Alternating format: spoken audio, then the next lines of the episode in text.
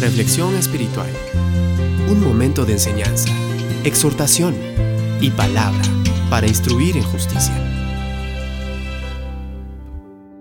Romanos 12.2 nos dice, y no os adaptéis a este mundo, sino transformaos mediante la renovación de vuestra mente, para que verifiquéis cuál es la voluntad de Dios, lo que es bueno, aceptable y perfecto.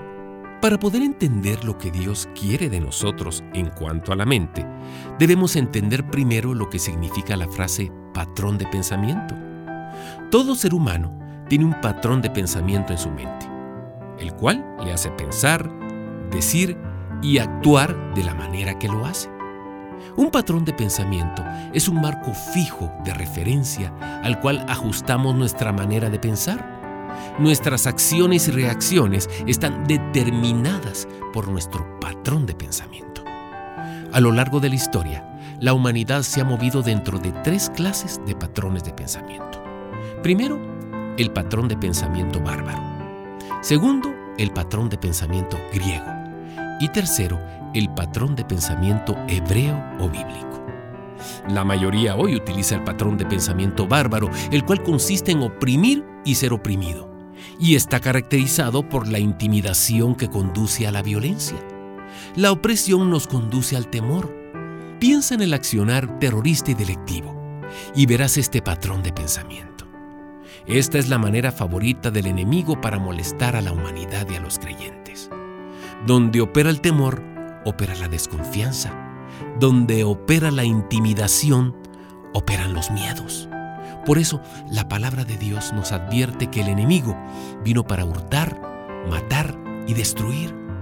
Esta clase de pensamiento es la que origina la violencia sin precedentes que vemos ahora en nuestro mundo y en la cual hay que aplastar hasta matar para alcanzar lo que se desea. Por otro lado, el patrón de pensamiento griego consiste en exaltar, en adorar al hombre, al ser humano, y pensar que a través del conocimiento se puede llegar a la cima, casi como hacer Dios.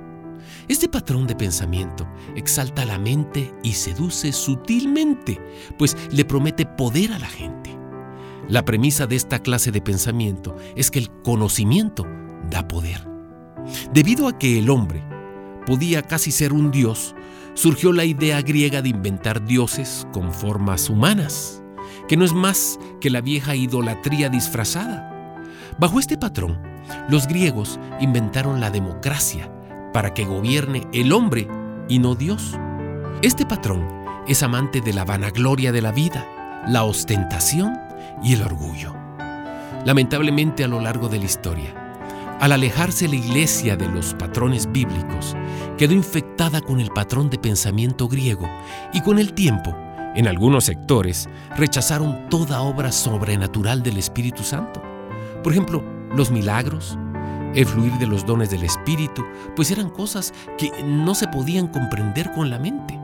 Sutilmente, el enemigo introdujo la idea de que el conocimiento es lo más importante, dando lugar a una generación que con su pensamiento no renovado por la palabra de Dios terrenalizaría la vida cristiana hasta transformarla en una religión intrascendente y carente de la manifestación del poder de Dios.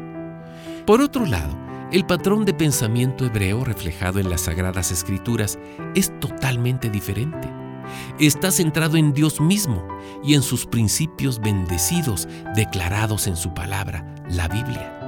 Al practicarlo, el ser humano encuentra el equilibrio en la vida y puede experimentar el cumplimiento de las poderosas promesas de Dios para ser una persona bendecida en el presente y en el futuro. Por eso Romanos 12.1 nos anima a renovar y transformar nuestra manera de pensar. Este patrón de pensamiento nos ayuda a vivir la vida tomados de la mano de Dios, lejos del temor y cerca de la fe que nos da las pautas para controlar nuestra baja naturaleza, la cual está viciada de todo pecado. Esta clase de pensamiento confiesa, voy a confiar en el Señor y no viviré con temor. Para entender cómo reacciona la gente que tiene estos patrones de pensamientos, pensemos en alguien que haya cometido un robo.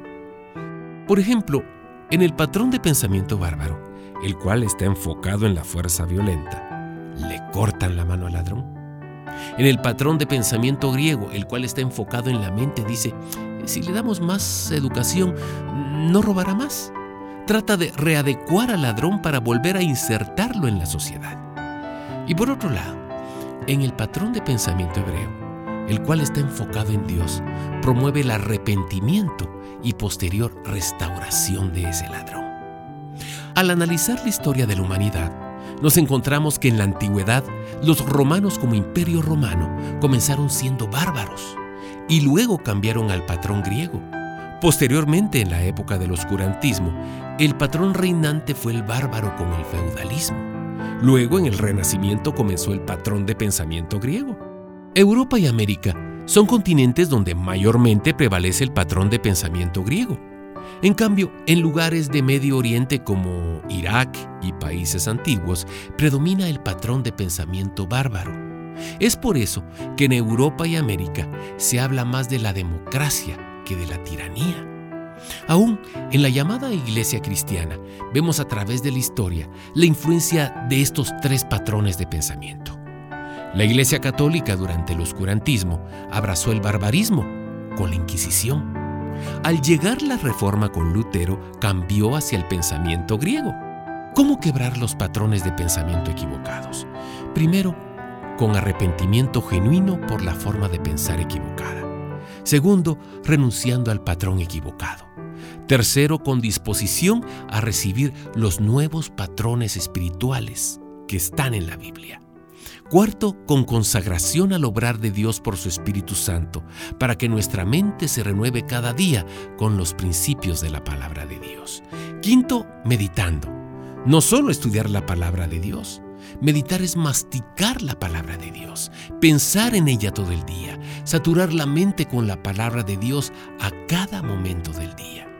Y sexto, eliminar y llevar a cautivo todo pensamiento que no esté alineado con la palabra de Dios. Es tiempo de comenzar renovando nuestra mente según los principios de la palabra de Dios. Si lo hacemos, seremos literalmente transformados e irrumpiremos victoriosamente hacia nuestro destino bendecido por Dios.